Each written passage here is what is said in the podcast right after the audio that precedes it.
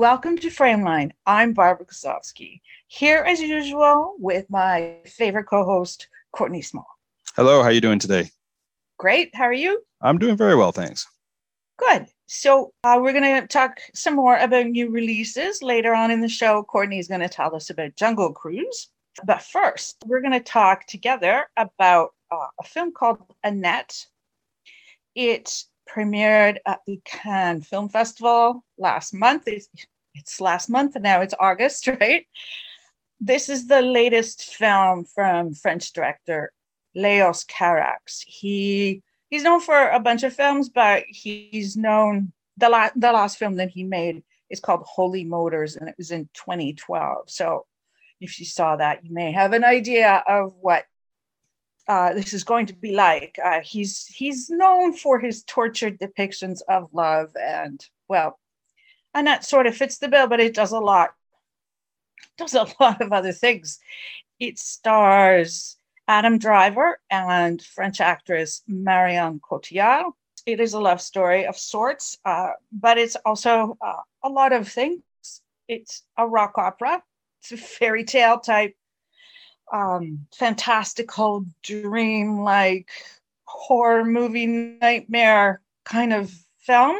So uh, let's get back to the rock opera part. It uh, the music was written by the Sparks brothers, uh, who are basically Ron Mael and Russell Mael. You might remember the name Sparks Brothers. Uh, they're the same musicians that were subject the subject of a documentary that was just released earlier this year and it was at Hot Docs, so you may know it. So the two brothers and Carax worked on the screenplay. It was their original story, and like I said, they wrote. This is the story of two performers and their love story, and uh, how the birth of their first child affects their relationship. Basically, uh, I think Courtney and I are going to have a lot to say back and forth, so it's really hard to sum it up, which I think you can probably tell. no, I think you've done a, a good job uh, summarizing it because it is a film that it goes a lot of places, and you know, you say it's a, a rock opera, um, which is a good way to describe it, but also if you're not familiar with um, Sparks as a as a musical entity, as a band, this film will definitely be something different. Like I came in as a a, a novice. I wasn't um, aware of their of their music or their style. So the constant shifting in tones within a particular song, an individual song, takes a bit to get used to.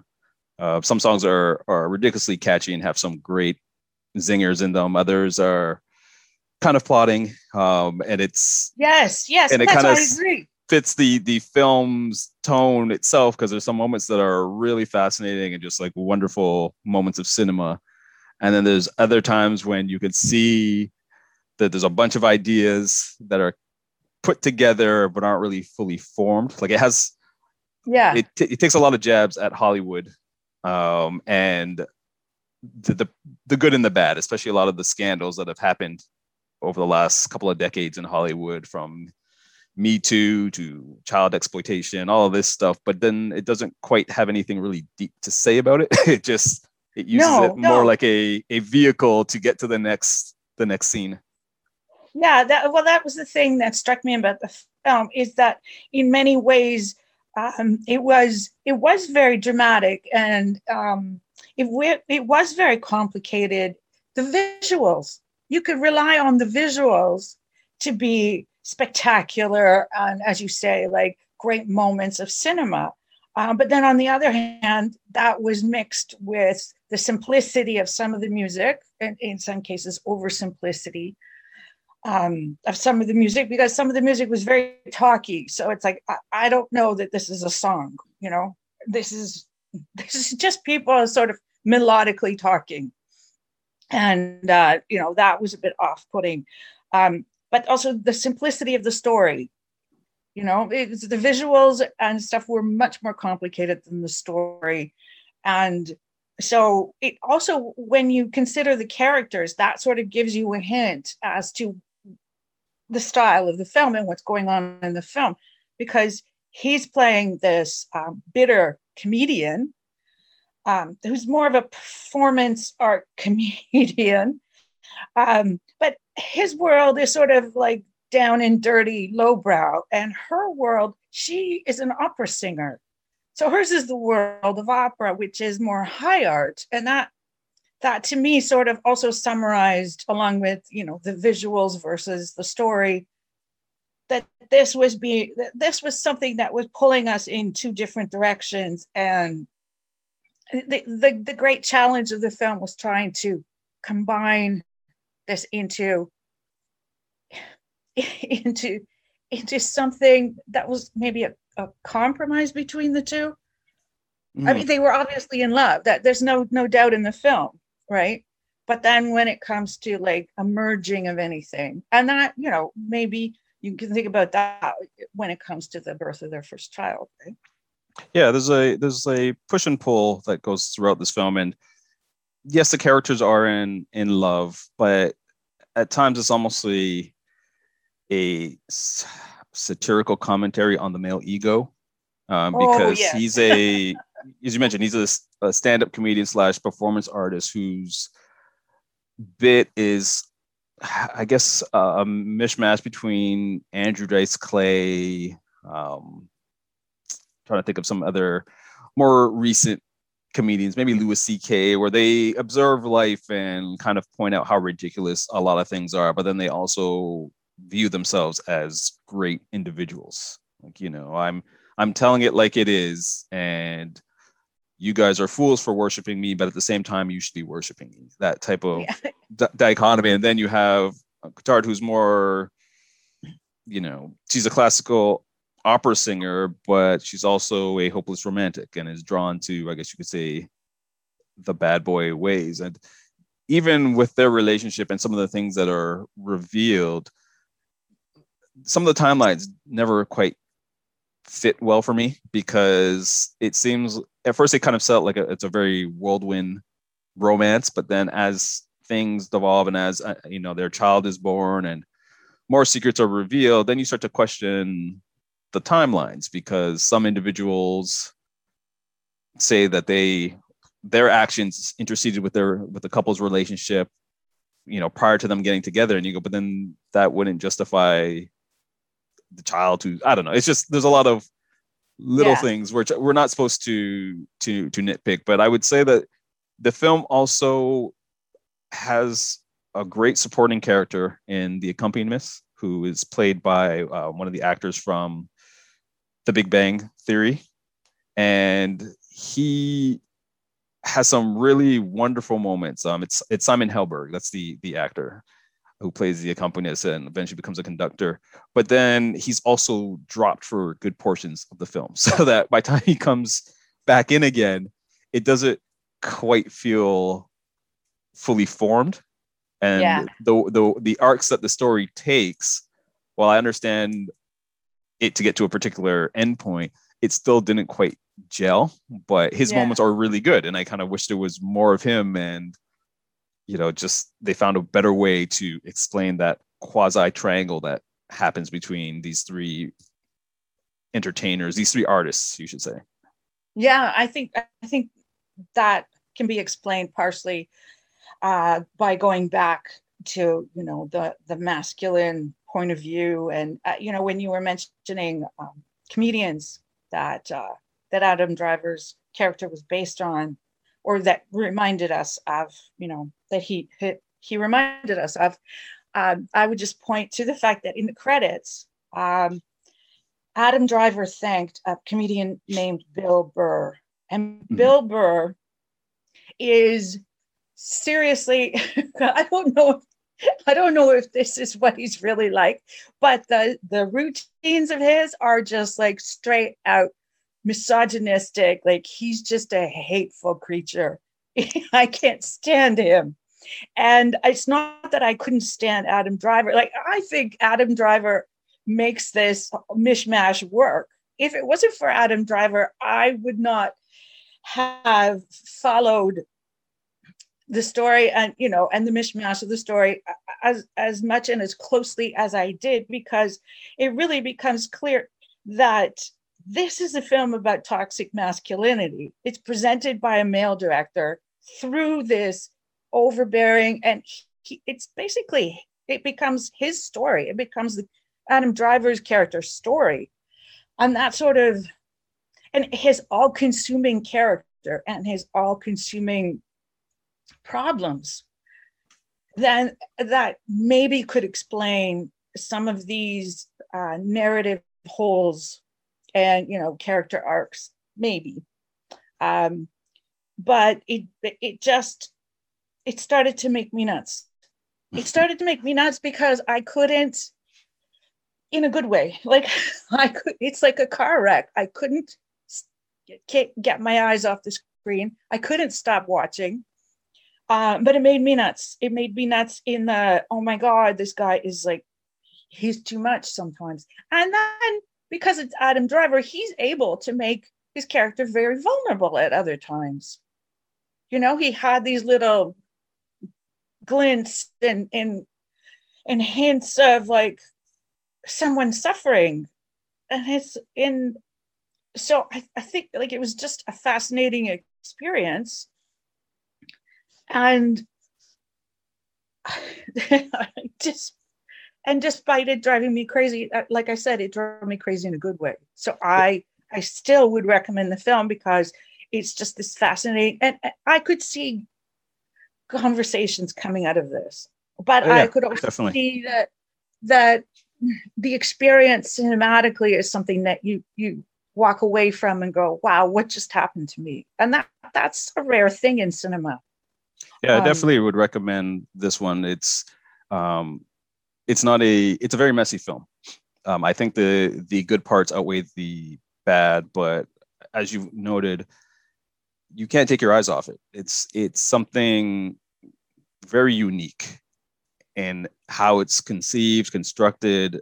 Adam Driver is is brilliant in in this film. Like he he carries the film even when the film gets really silly. Um, he still keeps it grounded with his performance. Yes. He he's fully yes, committed yes. to whatever it is. Uh, you know, I can see the comparisons to to Bill Burr, although I think Bill Burr is is far more compassionate. You know, Burr, as as as as as brutal as Bill Burr can be, um, he's one of those people that you, that, at least to me, that you know, his stuff can be harsh, and I don't necessarily always agree with it, but I never feel like it's coming from a malicious place. Whereas Adam Driver's character, I feel the venom, you know, and, and, and this is like deep rooted venom. And it's interesting because he does have some moments of of vulnerability, um, where I guess his ego has taken him to a place where, you know, he can he can't really find what he's looking for because he's almost gone too far in a particular direction. But I think those moments work best when he has someone to play off of. Um, and I'm thinking like towards the latter, there's one scene towards the end of the film um, that I thought was really well done, where he's still trying to show a bit of humanity with mm. with Annette, and it's just not getting getting. I think I know the scene. Yeah, yeah. I completely yeah. agree. You, you, know, and, and, it just makes me like fall to pieces thinking of it. Yeah, it's like, a it's a it's a great little standout moment that's very emotional, very touching, um, and almost kind of feels at odds with some of the other yeah. portions of this film but that's just it's again just the way how the the film is is designed but there's yeah i when i think back to it there's a lot of great moments that i that i think back to um and it's it's interesting it's not um Carax's best work um i would say it's probably visually i feel like his stamp is all over it but you could tell that um the sparks brothers were kind of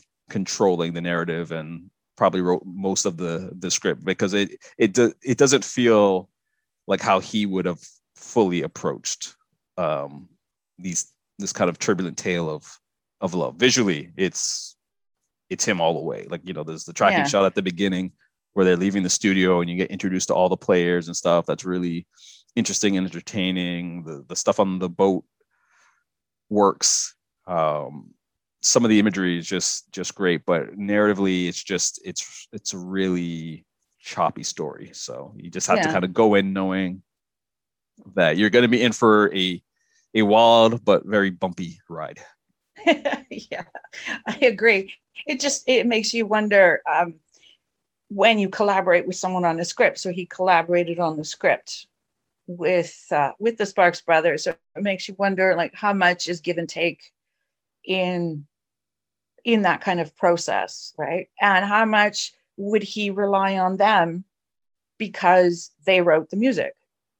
Yeah, in terms of a rock opera, it it the rock opera is dependent on the music as well, right? And so it makes you wonder how much of that happened as well. And it's his first English language film, right? So there's that consideration. I mean, I'm not I'm not saying anything like against what you just said. I, I completely agree with what you just said, but these factors are there.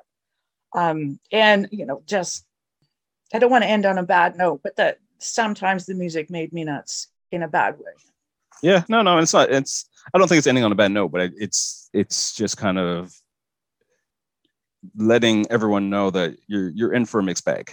You know, there's Yeah. some of the some of the songs are are really great, really catchy. Others, as, as you noted earlier, barely feel like a fully realized song, and even if they're speaking kind of melodically, it's still not hitting the right. It's like they, they there's a reference in the opening song where they they talk about how you know things will be happening in a lower key, which I think is a cheeky Yeah. a cheeky way of saying, you know, you're not going to get the same type of melodies that you get from from other musicals. Um, so yeah, it's it, it it it works at times. It doesn't work, but I think it's always fascinating to watch. Yes, highly recommend it. I think we both highly, highly recommend Annette. It's opening on August the 6th. And uh, it's going to be on Amazon. Yep, it's going to be on Amazon Prime um, as of August 20th, I believe. So if you don't get a chance to see it in theaters or it's not playing at a theater quite near where you you live, then it's you can watch it on Prime as well. Yeah. I hope you have a big TV. Wh- Whoever's out there listening, I, I hope you have a big TV because Mhm. this is this is quite uh this is quite incredible cinematically as we've noted so Yeah.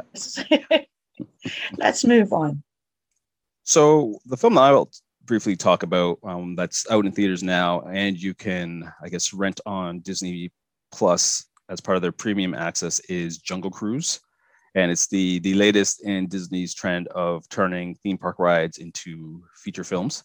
Uh, this one stars Dwayne Johnson and Emily Blunt, and uh, Johnson plays Frank Wolf, who's a, I guess, a boat captain on the Amazon River. And he's a bit of a, a swindler, you know, and he's trying to, he owes money to this harbor master played by Paul Giamatti for this new engine. So he's trying to swindle money left and right. And he thinks that he's found his new prey in Emily Blunt, who plays Lily Houghton, and her and uh, Jack Whitehall, who plays her brother McGregor. And they are both, they've both come from London to the Amazon in search of this magical tree, mythical tree um, that's referred to as Tears of the Moon. And apparently, the petals, when plucked, you know, can uh, cure all illness. So it's, you know, people have been searching for decades for it. There was a, a great conquistador who had apparently found it way back when, and then something happened and a curse was put on him and his whole crew. Uh, so Dwayne Johnson doesn't believe that anyone can find this thing, but he agrees to take them down the river because again he needs the money. Uh, also, there's a, another individual, a German aristocrat played by Jesse Plemons, uh, who's a great actor that many people will remember because he kind of looks like Matt Damon, but he's very talented in, in his own right. Uh, and he plays Prince Joachim, and he's looking for the um, same tree to basically to use it to rule the world, you know, as most villains do. Um, and that pretty much sets the stage for this adventure that uh, Dwayne Johnson and Emily Blunt's characters find themselves on. And it's it's very much in the vein of Pirates of the Caribbean or um, the Mummy franchise. So it's that type of swashbuckling adventure mixed with comedy, mixed with elements of supernatural villains uh, flying about. I I like Jungle Cruise. It's it's not a perfect film, but it is it is a fun summer blockbuster.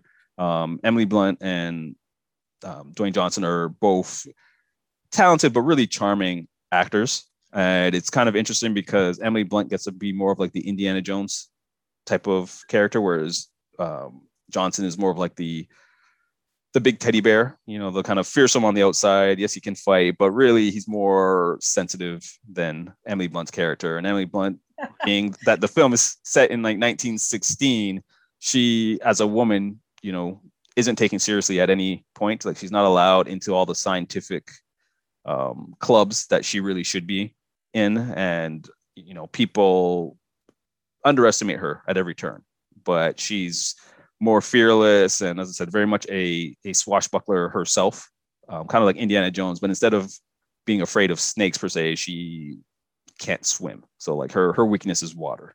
You know, a minor a minor thing that comes in into play once or twice. But overall, it's it's just a fun movie. It's one that you you don't really have to think too in depth about because you know there's some plot holes that really don't connect. But it's a fun Disney film that the whole the whole family can enjoy. Wow, this sounds good. I mean, it's amazing how many stars they can attract. Yes. To these these kinds of films, and I mean, that, that's a certain that's quite the range there. Emily Blunt and, and Dwayne the Rock Johnson, right? Yeah, and I I would say the the complaint I have about this film is that for a, a cast that features so many talented actors, like Edgar uh, Ramirez is also in it. Paul Giamatti is really underutilized in it. Um, he's kind of there for a couple of gags, and then Jesse Plemons, who's who's really good. You know, he, he's he's hamming it up as the villain, but he, he's doing it in a very entertaining way. He doesn't get enough screen time either because they have to kind of fit in enough of the conquistador, who's played by um, Edgar Ramirez, his spirit and his crew. Again, like Pirates of the Caribbean, the the the, uh, the dead are now kind of temporarily back, and so there's all that aspect. And I kind of wish there was a little more for for Jesse Plemons just kind of hamming it up with the the German accent. So they don't yeah. quite utilize all the great talent that they have in the film, but it, it's fun. Yeah, so it's entertaining for the adults as well as the kids. Oh yeah, I think I probably more so for the the adults. I I, I wouldn't recommend like young kids watch it because I think there's some parts that are a little too scary for really young kids. But 10 and up, I would say should be should be fine with it. Mm-hmm. Interesting that I mean, how long have they been making? I guess it's been a while that they Disney has been making movies out of rides. yeah, I think the Pirates franchise was the most successful that they've they've had to date. But yeah, I think they've done a, a couple of other ones. So they they find ways to always, you know, sell their products in more ways than in one. Good thing it's entertaining, right? Mm-hmm. Okay, so after after I, I finished watching Annette, I mean, I didn't plan this, but I ended up spending some time in some other cinematic twisted worlds, if I can call them that. Um, I checked out some films. They're on the Criterion channel, and the Criterion channel has put together, they put together like special series and right now they have a series called Neo Noir. Neo Noir, for people who don't know, um, of course, stems from noir. Film noir was uh, the name given to a certain type of film that was produced in the in Hollywood in the 1940s and 50s. Uh, that's pretty much the heyday of it. But that there there were certain films um, that sort of fit together in terms of their vision and their their cinematic style, like their actual visual style. Um, they were very moody and dark. There was a cynical edge, and things were like, but it was presented in this very seductive way, like gorgeous black and white um, um, cinematography that was very, you know, black and white, lots of shadows, was gorgeous. And they they ended up having some stars. Like even though this was like sort of viewed as this sort of like B side of things, um, sort of the darker side of Hollywood, you'd still get the big star, the names of the day. But you also had actors who sort of just specialized in that kind of film. They ended up really enjoying being uh, nastier characters or characters with a bit more umph to them, like a bit more. They weren't because Hollywood had, you know, only good guys and like all the good guys always won, and people were very nice people. Whereas in this in this case, the people had an edge to them. They weren't always good people. And of course, you had, you know, the famous femme fatale. And the femme fatale was always this woman who was in a lot of trouble, didn't lead her life in a very good way. And then that led to like certain conventional things happening, even though it was unconventional. This, this uh, noir was unconventional. Certain things you could come to expect would happen to a femme fatale, and um, and of course it, it generally had this like hard boiled cop type, you know, who who had this like bitter edge to him or private investigators especially like philip marlowe this was the era of philip marlowe and of course the person who created philip marlowe which was raymond chandler through his books right and um, so what you have like this happened generally in the 70s is that but it happens now. Neo noir, like you can see it now. It, that sensibility happens now. But there was this sort of mini heyday of neo noir that happened in the 70s, and this is uh, a lot of um, a lot of the films in this series are from that point. Um, and in a couple of cases, especially two films that you know really um, that I really liked particularly were remakes or were connected in some way to a film that was from the noir era. So, for example, Farewell, My Lovely, which was based also on the Raymond Chandler novel of the same name, um, was previously made in the 40s, 50s era uh, under the title Murder My Sweet. And so it had the detective, but he was more clean cut and stuff. Like he was more in that 40s, 50s vein. So when it was remade in the 70s, um, you had Robert Mitchum. Robert Mitchum was he was a, a, star in the 40s and 50s, and he was someone you you could associate with noir. So it was interesting. It's interesting to bring him into the 70s when he's older. And so when the remake happened, Farewell, My Lovely features Mitchum as Philip Marlowe. And this time he adds this even grittier edge to it because he's older.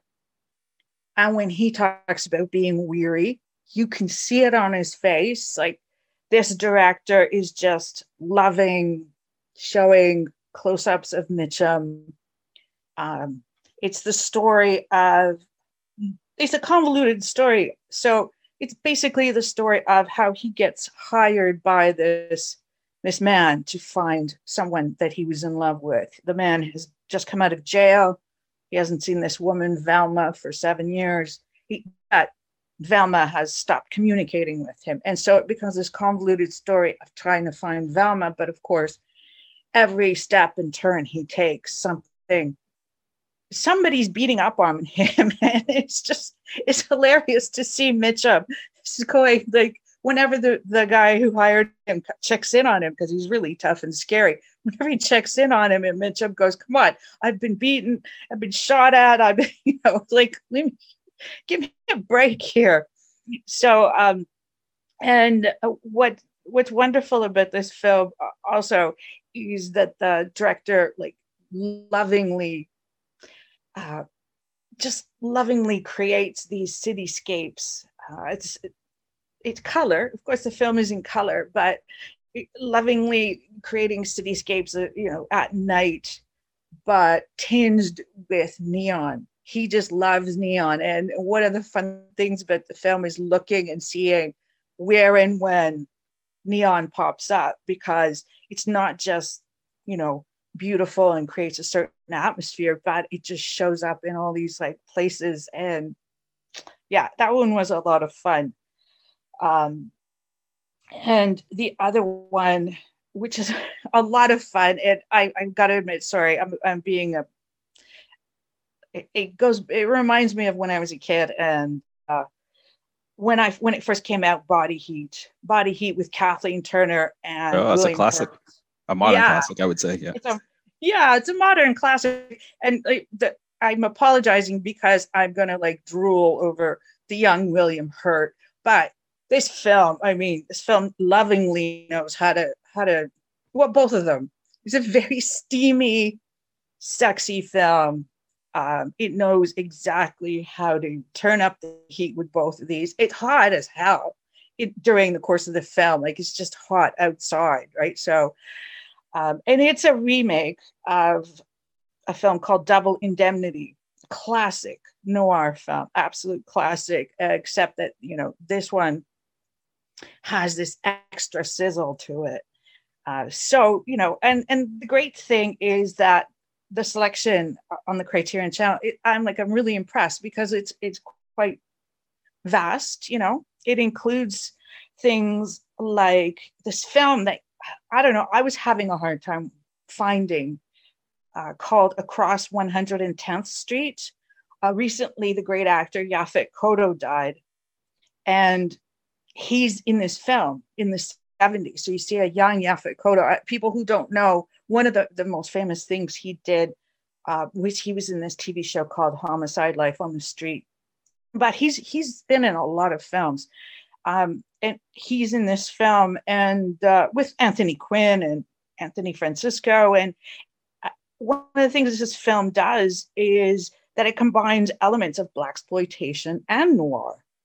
So it's it's really interesting to see how neo noir, how flexible it is, how people, you know, when they're riffing off, they're using it and they're riffing off it now, um, or more recently, and and even now you'll see that. But then there's even uh, like a queer film called Swoon, and even like you know more political kind of stuff like Night Moves and Cutter's Way, and and that's one thing about neo noir is because they they were filmmakers were more liberated in the 70s and this was sort of the time of filmmakers cutting loose from everybody and just doing their wanting to do their own thing and that you get a lot of creativity.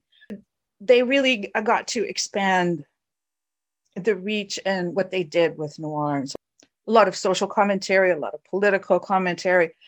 And like i said you know all this these other these other myriad ways of presenting this sort of more cynical view of life. Yeah, it sounds like a good cross section of, of films for for people to check out. Like, even though it's all neo noir, but um, all shown in like different different lights. Yeah, absolutely. I just feel though like we we started with cynicism and we're ending with cynicism. Sometimes you need that. Sometimes that makes for for great cinema watching Absolutely. watching films that are uh, um, you know taking you to that kind of gloomy place at times actually sometimes makes you happy in an odd way. It's true actually. All right. All right. Well on that note laughing as we are thanks everyone for listening to frameline and we'll catch you next time